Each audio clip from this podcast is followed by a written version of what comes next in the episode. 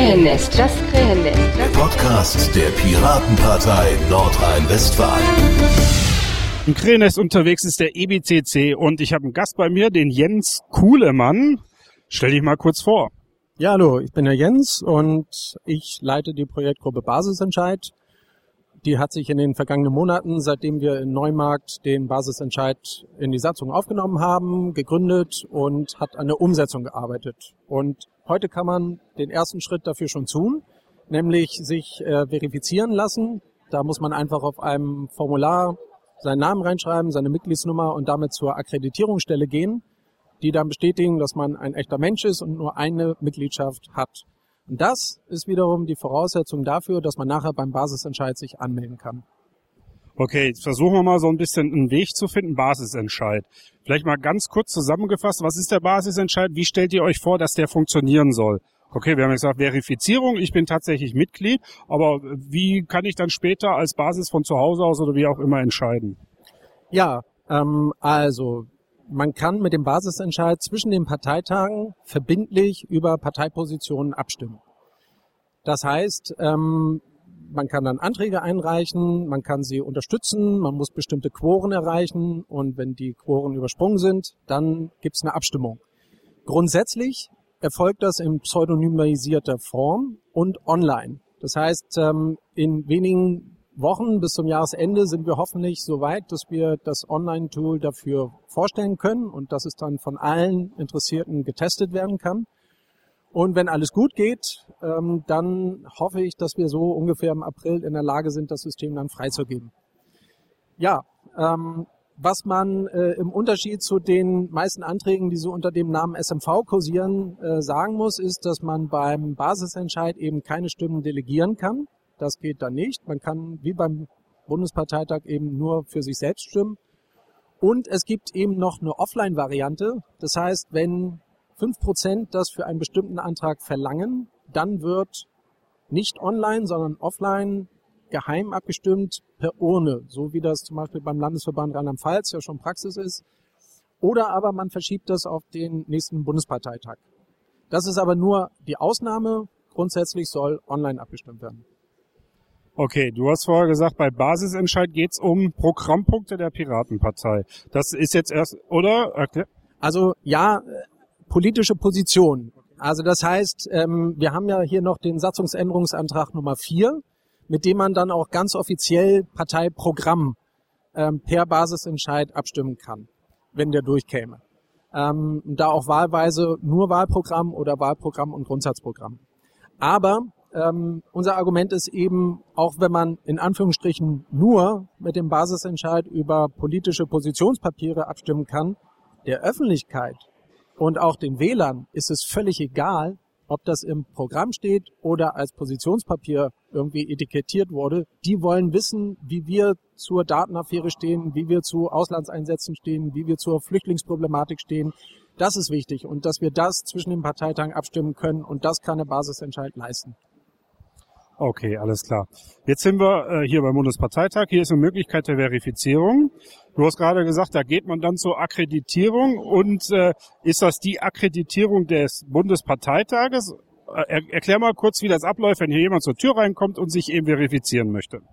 Genau, also alle Akkreditierungspiraten, also die da bei den Tischen sitzen, wo Akkreditierung draufsteht, sind vom Bundesvorstand auch dazu gewählt, die Verifizierung für den Basisentscheid vorzunehmen. Das heißt, dort ist ein Formular, kriegt man auch beim Infostand, der gleich daneben ist, von mir. Und da trägt man dann eben seinen Namen und seine Mitgliedsnummer ein, unterschreibt das und versichert damit, nur eine Mitgliedschaft zu haben. Damit wollen wir ausschließen, dass Leute mehrere Mitgliedschaften haben und schlimmstenfalls also mehrfach Stimmrecht hätten. Und Karteileichen beseitigen wir auf die Weise auch gleich. So, und damit geht man zu den Akkreditierungspiraten und da bestätigen dann 2 Menschen, also 4-Augen-Prinzip, dass man tatsächlich dieser Mensch ist und mit dieser Nummer registriert ist. Die machen ein kleines Häkchen in der Datenbank, behalten dieses Verifizierungsformular.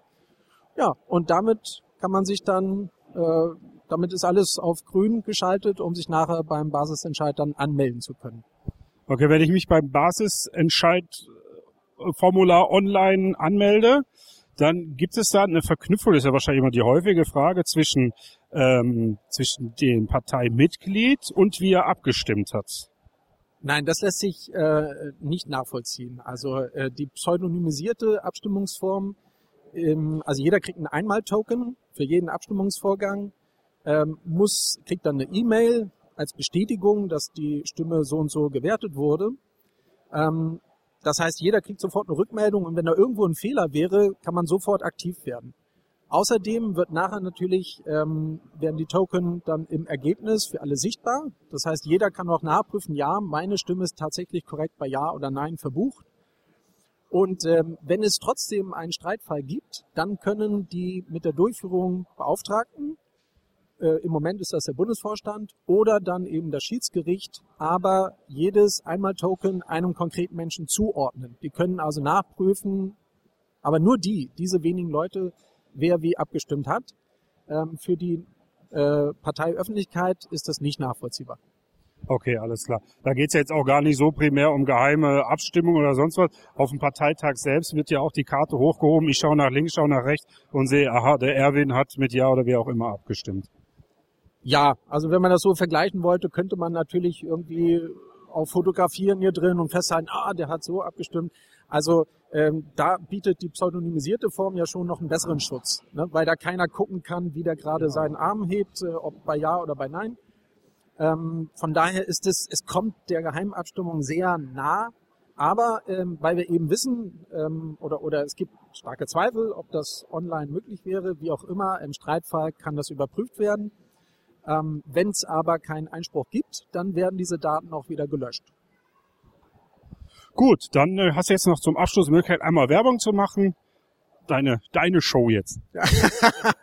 Ja, danke. Der Basisentscheid. Was ich spannend finde an diesem neuen Instrument ist einfach, wir sind die erste größere Partei, die tatsächlich es vorsieht in ihrer Satzung, dass man online über Parteipositionen abstimmen kann. Mitgliederurabstimmungen kennen auch andere Parteien schon, aber wenn wir das so durchkriegen in der Anwendung, können wir viel schneller reagieren auf bestimmte Ereignisse und können dazu viel häufiger auch ein Mitgliedervotum einholen. Das ist wirklich ein Novum und eine Weiterentwicklung, wenn man so auf innerparteiliche Demokratie guckt. Und viele Leute sind enttäuscht gewesen in Neumarkt, dass die Anträge, die so unter SMV kursierten, nicht durchkamen. Aber die Unterschiede sind viel geringer, als manche denken. Besteht im Wesentlichen nur darin, dass man eben noch diese Offline-Variante hat, auf Antrag, und dass man keine Stimmen delegieren kann. Das sind für mich eigentlich nur noch die wesentlichen Unterschiede, weil die Anträge, die jetzt hier in Bremen unter SMV kursieren, die sehen auch pseudonymisierte Abstimmungen vor, also nicht mehr mit bürgerlichen Namen, wie das in Neumarkt dann noch bei einigen Anträgen der Fall war.